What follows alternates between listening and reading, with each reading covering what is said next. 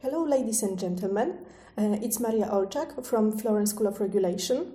Uh, I have a pleasure to be here uh, today with uh, Tara Amirkidzi, PhD student at uh, uh, Technical University of Denmark, or DTU, and currently visiting fellow at Florence School of, School of Regulation. so, welcome, Tara, and thank you for being with us today. Thank you, and also hello from me, and thank you for having me here.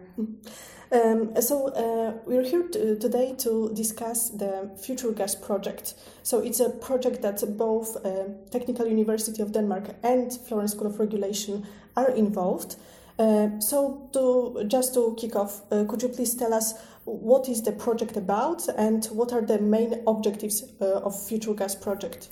Well, the Future Gas project is a project funded by the Innovation Fund Denmark and uh, the main focus is the future role of gas in the Danish energy system.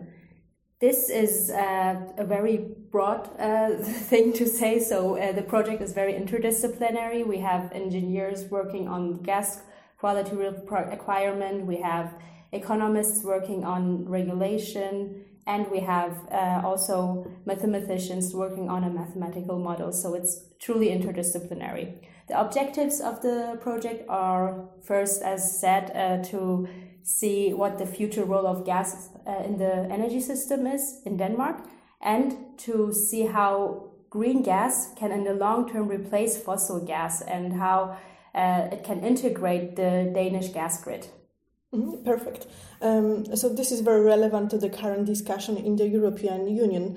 Uh, and what is the expected time time frame uh, of the project? It uh, started in 2016, uh, right? Uh, yes, and it's over four years.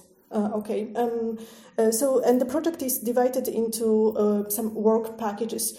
Uh, could you please explain what is the focus of, of each of them?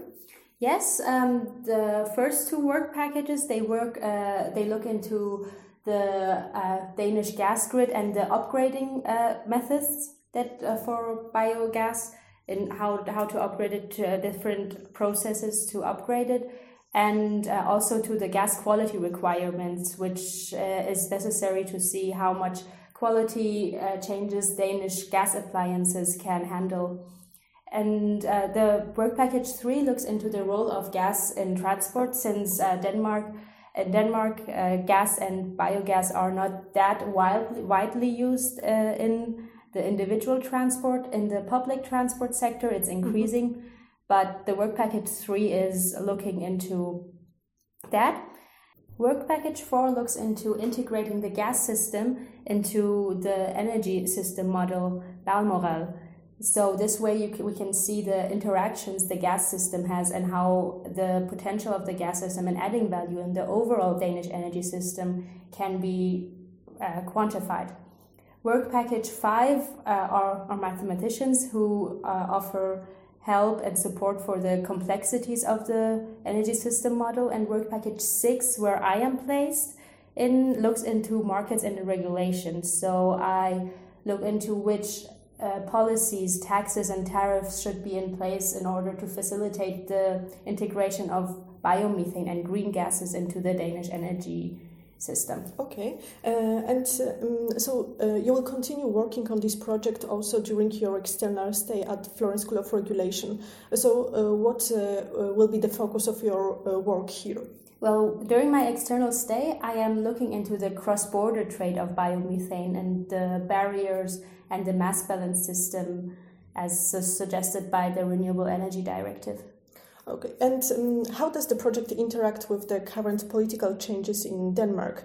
Uh, so, um, quite recently, the new uh, energy agreement uh, has been uh, adopted, uh, setting the new target uh, for renewable share of renewable energy. Um, mm, so, the, the, target is 55% by 2030.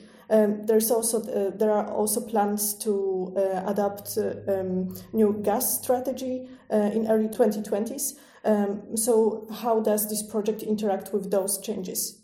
Well, we are in very close collaboration with the Danish uh, Energy Agency.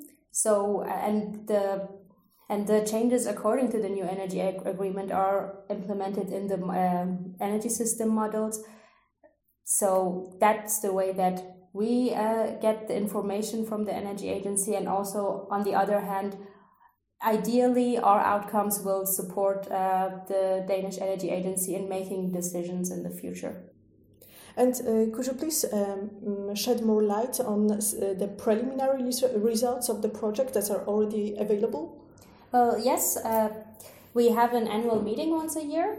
And this and this year we had some preliminary pre results presented by our different work packages one of the results was that it's more efficient to upgrade the biogas to natural gas quality, quality, so to biomethane, because this way the potentials of the very well developed gas grid in Denmark could be used in a broader context. And also, the biomethane and green gas could reach a wider range of customers. And another result was that Danish gas boilers have a, a high tolerance regarding the gas quality and that's a good uh, result, especially when we are looking at the harmonization of gas quality, uh, quality uh, in Europe.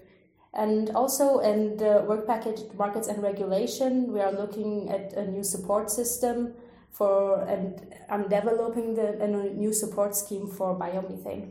Okay, uh, and um, last but not least, uh, where can we find more information on this project? um, on the website of the project, uh, futuregas.dk, and there's also a Twitter account. Okay, perfect. So thank you, Tara, for being with us today. And thank you for the nice interview.